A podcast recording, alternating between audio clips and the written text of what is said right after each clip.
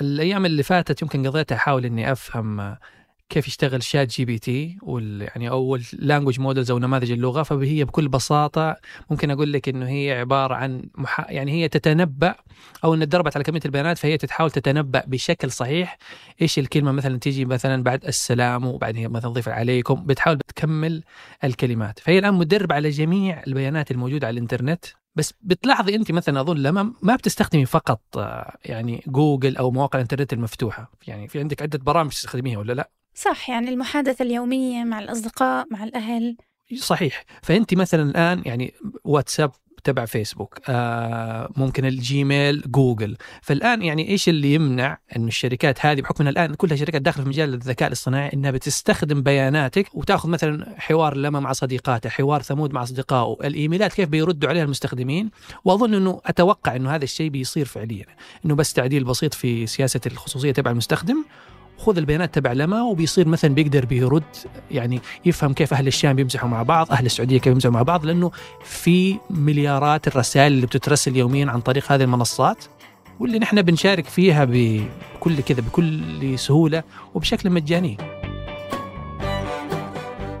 هذا بودكاست الفجر من ثمانية بودكاست فجر كل يوم نسرد لكم في سياق الأخبار اللي بتهمكم. معكم أنا لما رباح. وأنا ثمود بن محفوظ.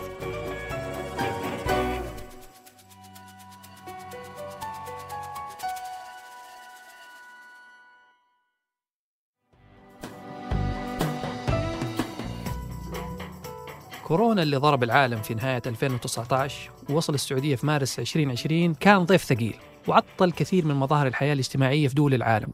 بس الحمد لله بعد كثير من الإجراءات الاحترازية وجرعات التطعيمات وجود مكثف على مستوى المؤسسات المحلية والدولية قدرنا نطوي صفحة الجائحة. واحدة من الأشياء اللي كانت ملفتة في وقت كورونا هو سرعة انتشاره بين الناس واللي بحسب خبراء الصحة يرجع لطبيعة الفيروس اللي ينتقل بسهولة ويعيش على الأسطح لأيام. وهذا الشيء وبحسب الدراسات ممكن يخلي المصاب ينقل عدواه لثلاث أشخاص. هذا المعدل العالي في سرعة انتشاره مع سرعة انتقال الناس جغرافيا بسبب السفر هو اللي ساهم في وصول الفيروس لكل مناطق العالم.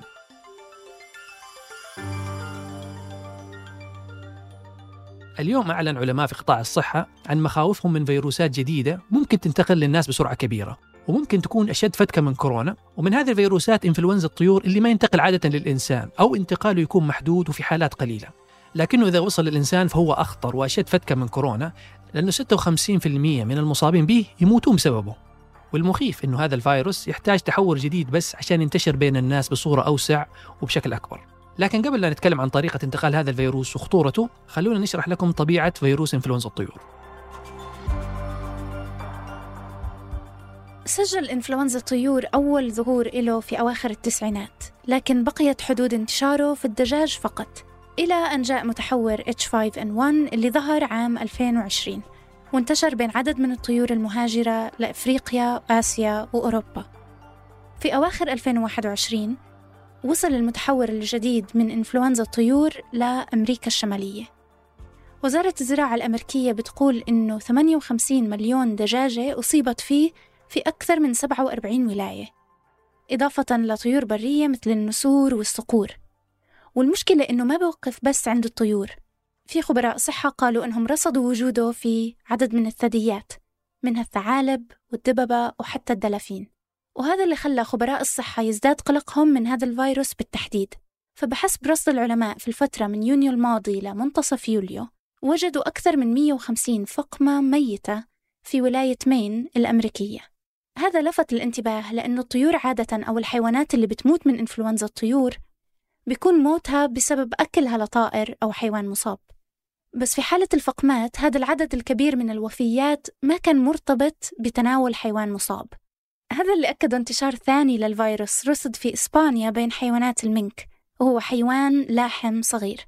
بعد رصد الانتشار واتساعه تبين أنه سببه عدوى انتشرت بين مجموعة حيوانات المنك في مزرعة في إسبانيا. على إثر هذا الانتشار ولمنع اتساع دائرة العدوى أكثر قتل أكثر من 51 ألف حيوان من حيوانات المنك. وهذا خوف العلماء أكثر لأن الحيوانات المصابة تبين إنها أصيبت بالتهاب رئوي من تعرضها للفيروس وهذا اللي أدى لوفاتها.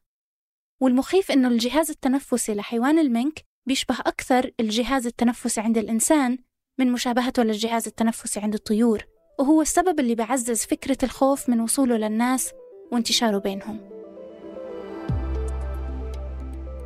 وعشان كذا يوصي خبراء الصحة أنه يصير في تحرك عاجل يواجهون فيه الوباء قبل لا يتكرر سيناريو كورونا في العالم. ومن المقترحات اللي وضعها علماء الصحة للوقاية من الانتشار السريع مثلا رفع معدل التواصل وتبادل المعلومات بين مسؤولي الصحة في مختلف دول العالم بالإضافة للتوعية بالفيروس الجديد وخطورته. أيضا أوصوا أنه يتم توسيع نطاق الفحص وأخذ العينات دوريا من الناس اللي يتوقع أو يشك أنهم يصابون بفيروس خصوصا العاملين في مزارع الدواجن أو المرتبطة أعمالهم بالحيوانات بشكل عام. بالإضافة للعمل على إنتاج لقاحات مضادة للفيروس قبل لا ينتشر عشان يتجنب العالم إنه يتعطل مرة ثانية أو تهتز الاقتصادات في عدد من الدول بسبب فيروس جديد كان ممكن إنه نتجنب انتشاره مبكرا. ولو رجعنا للكورونا مثلا فكان أول لقاح أجازته ووافقت عليه هيئة الغذاء والدواء الأمريكية كان لقاح فايزر واللي تمت الموافقة عليه في أغسطس 2021 بعد أكثر من سنة ونصف من ظهور الفيروس عالميا. وعشان نتجنب سيناريو مشابه خبراء الصحة يحثوا على ابتكار لقاحات تواجه متحور H5N1 قبل لا ينتشر حول العالم. لكن برغم التقدم الطبي في رصد الفيروسات واستخراج اللقاحات لكن العالم خلال 20 السنة الماضية عايش العديد من حالات انتشار الأوبئة.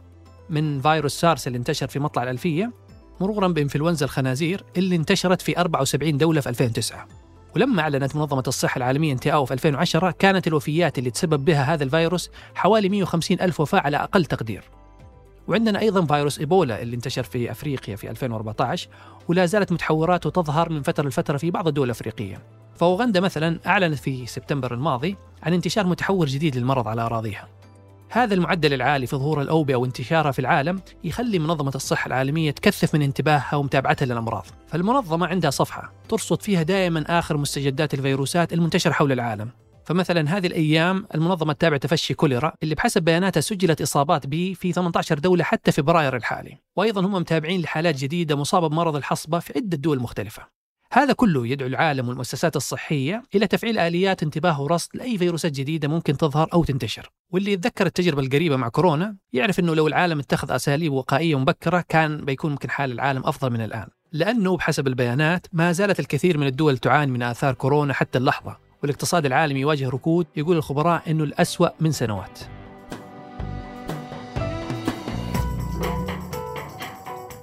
قبل ما ننهي الحلقة هي أخبار على السريع.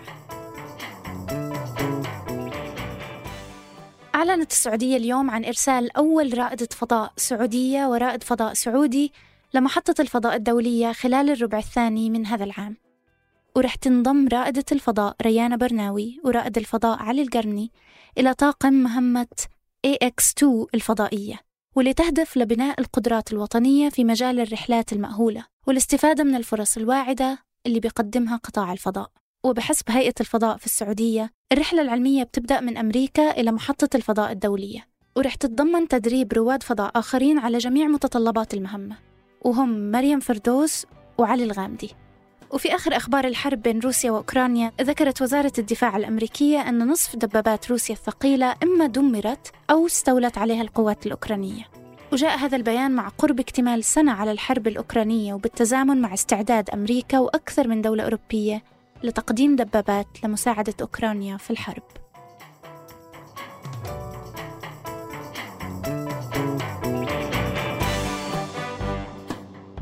أنتج هذه الحلقة عبد العزيز الحبيل وقدمتها أنا ثمود بن محفوظ. وأنا لما رباح. وراجعها فيصل جابر وحررها محمود أبو ندى.